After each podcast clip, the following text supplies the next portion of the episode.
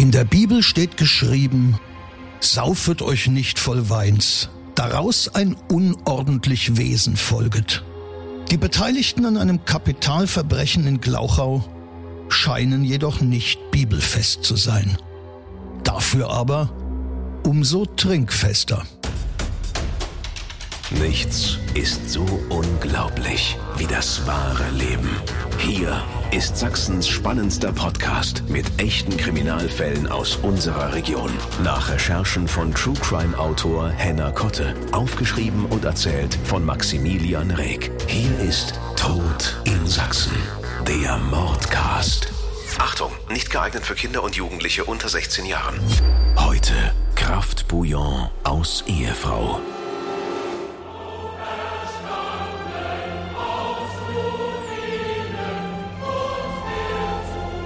Herbst 1969. Die Republik feiert einen runden Geburtstag. 20 Jahre DDR. Der VEB Spinnstoffwerk Otto Buchwitz in Glauchau lädt seine Mitarbeiter zu einer Feier mit anschließendem Tanzvergnügen bis in die frühen Morgenstunden.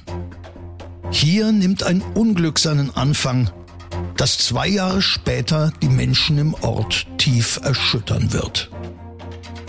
True Crime Autor Henner Kotte war mit uns in der Kreisstadt an der Zwickauer Mulde. Heute sind wir in Glauchau an der Stadtkirche St. Georg und hier im Revier wohnte das Ehepaar Ewald, von dem wir heute erzählen wollen. Auf der Feier im Spinnstoffwerk ist die Stimmung ausgezeichnet. Das gesellige Beisammensein ist eine willkommene Abwechslung vom tristen Arbeitsalltag. Als die Party in vollem Gange ist, kreuzen sich die Wege des späteren Paares Ewald zum ersten Mal. Sofort knistert es. An diesem Abend kamen sich die beiden näher und tranken miteinander, tanzten miteinander, tranken miteinander und gingen zusammen nach Hause. Und bereits in dieser Nacht, also das ging relativ schnell, das war Liebe auf den ersten Blick. Michael hatte sich total in die Frau verknallt und sie war nicht abgeneigt. Der Alkohol tat etwas dazu. Und so verbrachten sie die Nacht gemeinsam und es war relativ schnell klar, sie werden heiraten. Zunächst ist nicht abzusehen, welch unglückliche Wendung das Schicksal der beiden nehmen wird. Der 32-jährige Michael Ewald wirkt bodenständig. Hannelore scheint allerdings einen etwas schillernderen Charakter zu haben als er. Hannelore ist 29 und man würde sagen, ein relativ flotter Feger. Also sie hat nicht die Idealmaße, ist ein bisschen rundlich gebaut, Rubensfigur würde man heute sagen. Und sie hatte mehrere unglückliche Beziehungen und Michael naja, also ihm flogen die Damenherzen nicht einfach so zu.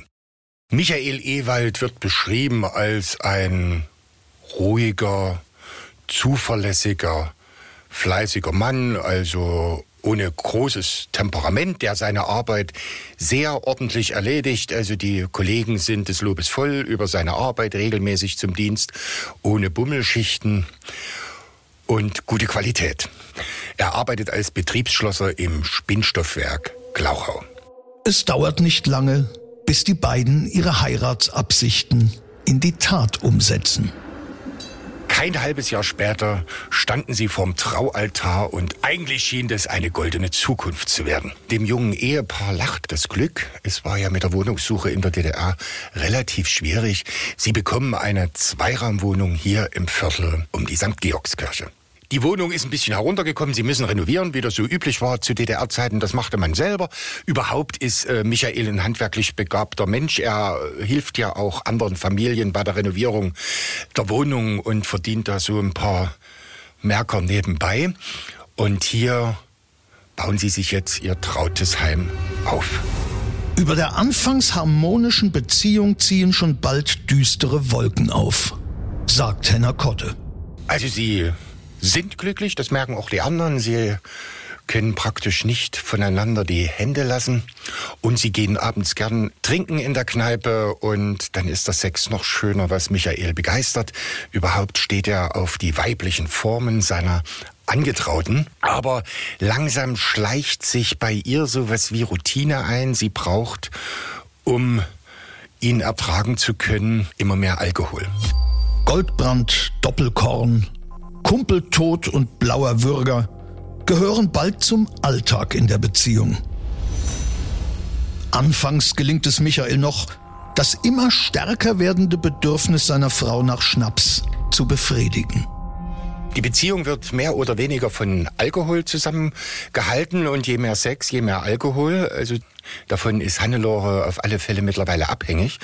Und das Ehepaar kommt in eine bedrohliche wirtschaftliche Situation. Also so viel können sie nicht verdienen, wie sie am Abend vertrinken. Und das kompensiert Hannelore, indem sie auch denjenigen Männern Avancen macht, die ihr einen ausgeben. Wenn man es kurz sagen will, Hannelore bietet Sex gegen Alkohol. Immer häufiger kommt es zwischen den Eheleuten zu Auseinandersetzungen. Die Streitigkeiten zwischen den beiden sind nicht nur lautstark, sie gehen auch körperlich zu Werke, wobei er relativ zurückhaltend ist, während sie vor Temperament übersprüht und Haushaltsgegenstände nach ihm wirft und auf den Tisch haut äh, sozusagen. Er ist ihr körperlich unterlegen oder er versucht sich gar nicht zu wehren, weil er ja die Frau auch liebt und eigentlich mit ihr Sex haben will. Der Streit wird in der Regel erst dann beendet, wenn beide so ein Quantum an Alkohol intus haben, dass die Versöhnung stattfinden kann und sie eine tolle Nacht verbringen. Sie geht immer öfter alleine abends in die Kneipe und lässt sich eben von gewissen Herren einen ausgeben und er sitzt etwas deprimiert zu Hause. Er kann sich das einfach nicht mehr leisten. Nun kann Hannelore mit ihren Lovern nicht zu Michael mit ins Bett steigen. Sie nimmt sich bei einer älteren Dame, einer Witwe, ein Zimmer und dorthin schleppt sie dann die Herren ab. Für Michael bricht eine Welt zusammen. Er ist der Verzweiflung nahe, als seine Frau Hannelore sich nicht nur räumlich von ihm trennen, sondern auch die Ehe auflösen will. Also es kommt zum endgültigen Zerwürfnis. Äh, sie bleibt immer öfter in ihrer Zweitwohnung. Sie reicht sogar die Scheidung ein. Und Michael droht mit Selbstmord, weil er diese Frau wirklich aus tiefstem Herzen liebt. Es nützt nichts. Äh, Hannelore bleibt in ihrem Zimmer bei der Witwe. Und was Michael noch mehr deprimiert, sie hat einen ständigen Freund, mit dem sie abends in der Kneipe sitzt. Der Freund, man kann die Frau verstehen, ist wesentlich jünger als Hannelore, also Anfang 20. Sie führen jetzt zusammen ein einträchtiges Leben in dem Zimmer bei der Witwe Thieme. Der junge Mann, mit dem Hannelore jetzt zusammenlebt, ist ein zwielichtiger Geselle. Er ist ebenfalls Trinker und hat keinen festen Job. Ob Diebstähle, Schwarzarbeit oder Schwarzmarktgeschäfte, womit er seinen Lebensunterhalt verdient und die Alkoholsucht von Hannelore mitfinanziert, ist unklar. Michael und Hannelore sehen sich nur noch, wenn sie sich zufällig im Spinnstoffwerk begegnen. Dann nimmt die Geschichte eine dramatische Wende, sagt Henner Kotte. Ende Juli 1971 macht ein Angler im Glauchauer Stausee nahe bei einen furchtbaren Fang. Er fördert mit seiner Angel keinen Fisch zutage, sondern einen Sack. Und als er ihn öffnet, liegt darin ein weiblicher Unterkörper. Die Frau ist anhand der Leichenteile nicht zu identifizieren. Die Gerichtsmediziner stellen fest, und das ist selten, vom Gesäß wurden Fleischteile herausgeschnitten. Die Polizei veröffentlicht einen Aufruf an die Bevölkerung, um den Leichnam zu identifizieren. Glauchau ist eine Kreisstadt mit überschaubarer Einwohnerzahl, so dass auffallen müsste, wer fehlt.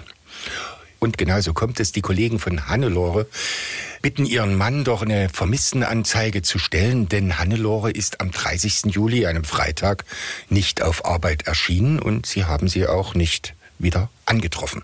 Daraufhin ist es relativ schnell möglich, die Leiche zu identifizieren. Es handelt sich um Hannelore Ewald, Michaels Frau. Der erste Weg führt die Volkspolizisten in das Zimmer, das Hannelore zuletzt bewohnt hat. Die Vermieterin Witwe Thieme befindet sich gerade in Bremen, um ihre Kinder zu besuchen.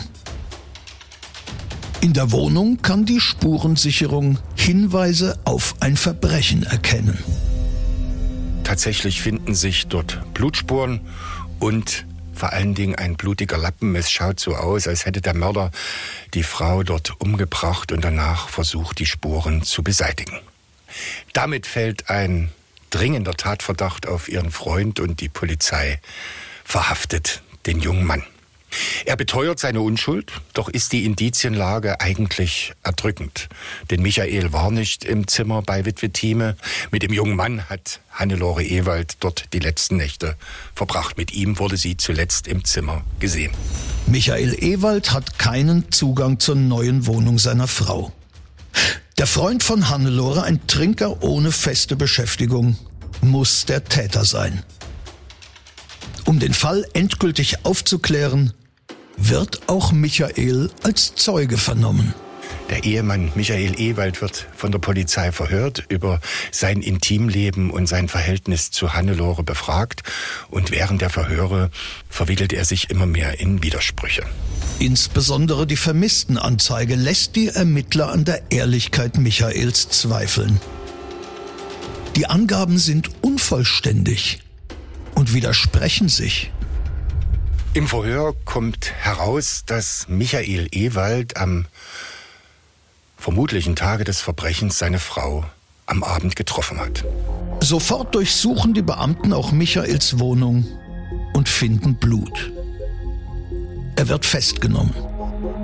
Unter der Last der Beweise gesteht der betrogene Ehemann ein makaberes Verbrechen. Weißhenner Kotte. Michael Ewald war auf dem Wege nach Merane, er wollte seine Mutter besuchen und da läuft ihm doch auf dem Fußweg auf der anderen Seite entgegen seine Ehefrau, die er noch immer sehr begehrt. Hannelore ist auch bereit, äh, mit ihm ins Bett zu gehen, wenn er ihr 20 Mark gibt und eine Flasche Klarn mitbringt. Witwe Thieme ist derzeit auf Westbesuch in Bremen. Hannelore hat sturmfrei. Michael möchte das Zimmer bei Witwe Thieme nicht betreten, denn das ist ja das Zimmer seiner Demütigung. Dort schläft sie mit anderen Männern und nicht mehr mit ihm. Und er verfällt auf folgenden Trick. Er sagt, ich habe so viel Geld nicht bei mir. Komm mit zu mir nach Hause und da kriegst du die 20 Mark und Alkohol ist auch vorhanden. Kauf ne Pulle Clan, dann kannst du mich ficken, soll sie zu ihm gesagt haben. Doch der anschließende Geschlechtsverkehr ist nach wenigen Sekunden vorbei. Michael ist zu erregt. Für weitere 10 Mark und eine weitere Flasche Schnaps will Hannelore jedoch am Abend wiederkommen. Am Abend erscheint Hannelore und Michael ist begeistert. Sie hat ein enges rotes Kleid an, das ihre Körperformen betont, er ist hin und weg. Sie trinken zusammen Schnaps, sitzen gemeinsam auf dem Sofa und er schöpft Hoffnung, sie doch wieder zu überreden, sich mit ihm zu versöhnen. Das allerdings bringt Hannelore in Rage. Sie ist froh, ihn endlich verlassen zu haben. Und der Streit eskaliert. Michael nimmt die leere Schnapsflasche und haut Hannelore mit aller Kraft auf den Kopf. Sie wird bewusstlos, ist aber noch am Leben. Michael geht in die Küche, holt ein scharfes Messer und durchtrennt seiner Frau die Kehle. Durch die geöffnete Halsvene dringt Luft in ihren Blutkreislauf, wandert zum Herzen und führt zum Stillstand. Nach wenigen Minuten ist sie tot. Gegenüber den Beamten gibt Michael an, er habe in diesen Augenblicken ein beispielloses Siegesgefühl empfunden. Er kostet seinen Triumph weiter aus. Michael macht das Radio an, anheimelnde Schlagermusik ertönt, er entkleidet seine Frau und indem er wieder ihres ausladenden Gesäßes ansichtig wird, packt ihn erneut die Erregung. Über eine Stunde liegt Michael neben seiner toten Frau und allmählich begreift er, was er getan hat und er muss natürlich die Leiche Hannelores entsorgen. Er dreht seine Frau auf den Bauch und will sie mit einer Säge zerteilen. Er nimmt ein Messer und er schneidet aus den Pobacken mehrere Stücke Fleisch. Das Fleisch legt er in einen Tiegel und bringt es in die kühle Speisekammer. Die untere Hälfte der Leiche verpackt er in einen Kohlesack und wirft sie in den Stausee. Den leichter zu identifizierenden Oberkörper will er im Keller vergraben. Weil der Boden zu hart ist, entsorgt er den Sack stattdessen in der Latrinengrube. Mit einem Lappen versucht er die Tatspuren zu verwischen. Er füllt dabei ein Einmachglas mit Blut, nimmt den Wohnungsschlüssel der Getöteten und legt die falschen Spuren in der Wohnung der Witwe Thieme. Als er sein schauerliches Werk vollendet hat, zieht es ihn wieder in die Speisekammer, sagt True Crime Autor Henna Kotte. Er sieht den Tiegel mit den Fleischstücken und kocht daraus eine Bouillon. Anschließend isst er das Fleisch und trinkt von der Brühe. Michael ist es peinlich, von dieser Mahlzeit zu sprechen, doch er hatte schon lange Zeit das Bedürfnis, Menschenfleisch zu verspeisen. Und er sagt den Beamten, es hätte ihm auch geschmeckt. Michael Ewald wird wegen Mordes zu lebenslänglicher Haft verurteilt, die er in der berüchtigten Vollzugsanstalt Brandenburg-Görden verbüßt. Der junge Liebhaber von Hannelore Ewald, der zunächst unschuldig verdächtigt wurde, kommt mit dem Schrecken davon. Tod in Sachsen. Der Mordcast. Der Podcast mit echten Kriminalfällen aus Sachsen. Alle Folgen jetzt überall, wo es Podcasts gibt. Autor und Erzähler Maximilian Reg. Recherche True Crime Autor Henna Kotte. Tod in Sachsen. Der Mordcast ist eine Produktion von Regiocast, deutsches Radiounternehmen.